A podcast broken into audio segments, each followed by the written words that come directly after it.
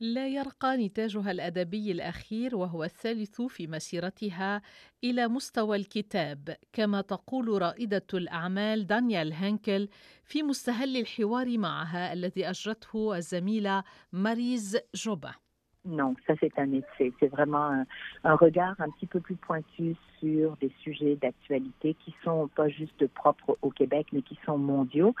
Et je crois qu'il serait grand temps que nous, nous en tant que Québécoises et Québécois, nous nous posions certaines questions et que nous nous remettions peut-être en mode de réflexion.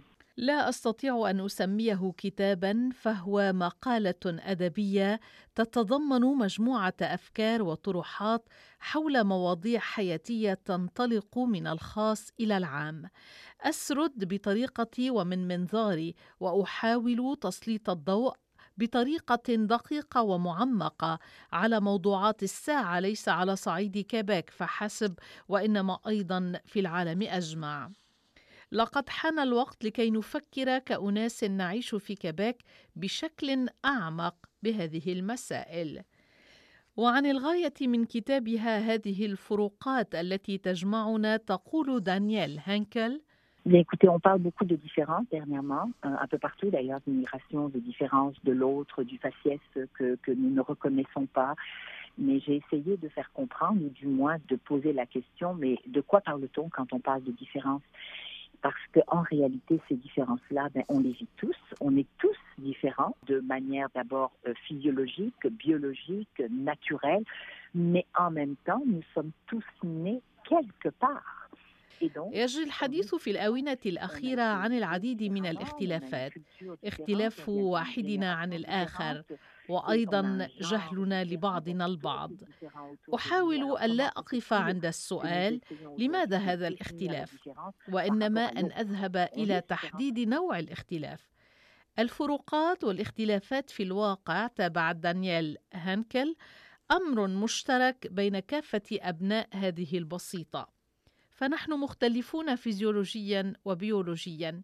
يملك كل واحد من أبناء الأرض طبيعة مختلفة وهو نشأ بطريقة مختلفة في بلد بعينه. ولدى كل واحد منا ثقافته التي تختلف عن ثقافة الآخر وننتمي إلى جيل مختلف وإلى جنس مغاير. كل شيء مختلف حولنا. وتحديد هذا الاختلاف يكون بالمقارنة مع الآخر. أنا كذا وهو كذا أنا هكذا وهو كذلك. أبناء الأرض مختلفون فهذا أكيد. لما يا ترى تقولين دانيال هانكل إن العائلة هي في أساس كل شيء وهي تشكل نواة المجتمع؟ Je suis partie de ma propre expérience et je suis partie quand même de l'expérience et de la réalité de plusieurs peuples de différentes régions où la famille est omniprésente, les parents jouent encore un rôle extrêmement euh, présent, d'éducation, parce qu'on parle d'éducation et non d'enseignement, mais c'est une éducation sur des valeurs, du savoir-être et non pas du savoir-faire. Donc c'est à la maison que tout petit un enfant se formate, on formate son esprit, euh, il observe, il gobe, c'est une éponge euh, à tous les niveaux sur nos actions, nos façons de parler, nos façons de, de voir, de regarder le monde, l'angoisse que l'on transmet aussi à nos enfants en très bas âge, on s'en rend quelquefois même pas compte. On parle de sujets qui sont euh, porteurs, même si l'enfant ne comprend pas dans sa globalité, il ressent, il est dans le ressenti. Alors, je dis souvent, je sais que la famille aujourd'hui a changé un peu, un peu pas mal, euh, au niveau de son essence même.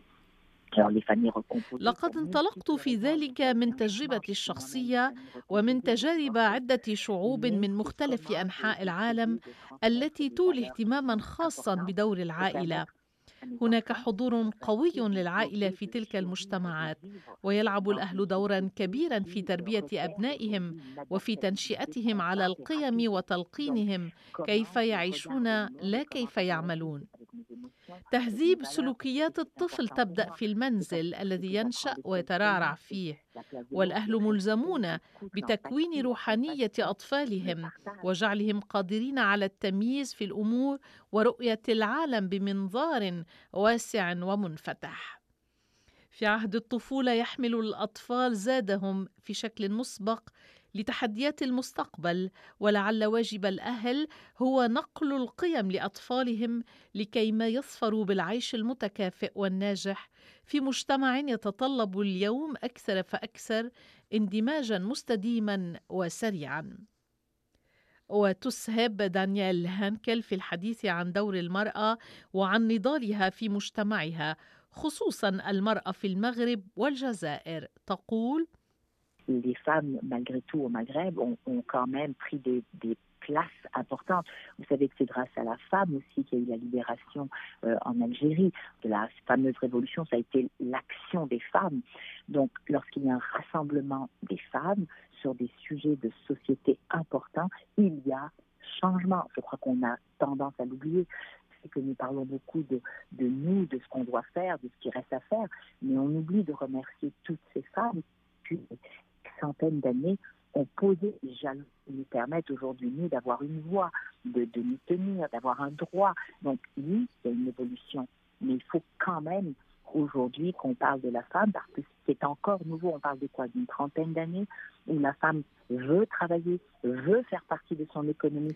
إن المرأة في المغرب وعلى الرغم من كل شيء اتخذت لنفسها مكانة مهمة وكما تعلمين فإن الفضل في تحرير الجزائر يعود أيضا إلى المرأة. يكثر ربما في المجتمعات اليوم الحديث عن المزيد مما يجب فعله من أجل المرأة ويفوتنا أن نشكر كل تلك النساء المناضلات على مدى مئة عام اللواتي جعلن لنا حقوقا واصواتا مسموعة. لعل دخول المرأة إلى معترك سوق العمل والاستقلال المادي.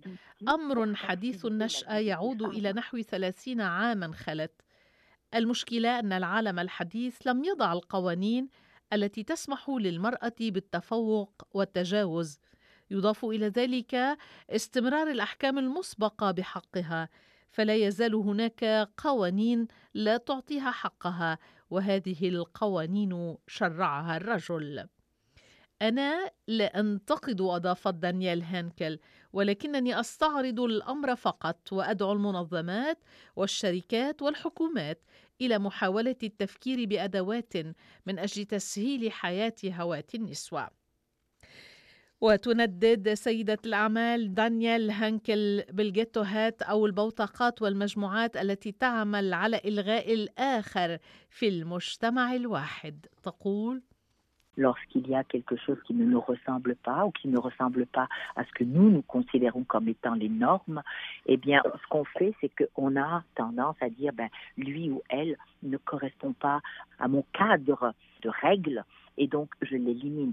Ce que nous créons à ce moment-là, ce sont des ghettoisations de personnes, euh, que ce soit par la couleur de leur peau, que ce soit par leur forme physique, que ce soit par leur genre. عندما تكون هناك أمور لا تشبهنا أو تختلف عما في اعتقادنا يشكل القاعدة.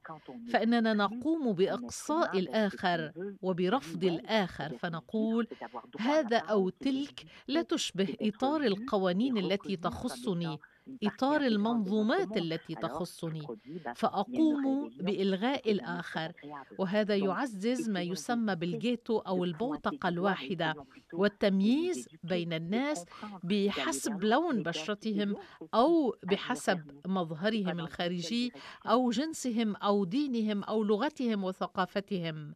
ونعمد إلى إقصاء هؤلاء الناس واستثنائهم من مجتمعنا وبيئتنا. إن هذا الآخر تابعت ابنة الثلاثة والستين عاما. إن هذا الآخر يريد حقه في التعبير وفي الوجود. يريد أن نراه ونعترف بوجوده كجزء لا يتجزأ من عالمنا. لنعمل إذن على عدم توجيه أصابع الاتهام إلى أي أحد. لا بل على العكس يجب علينا أن نتثقف وأن نفهم وأن نذهب إلى الآخر وأن ندعوه للمجيء إلينا.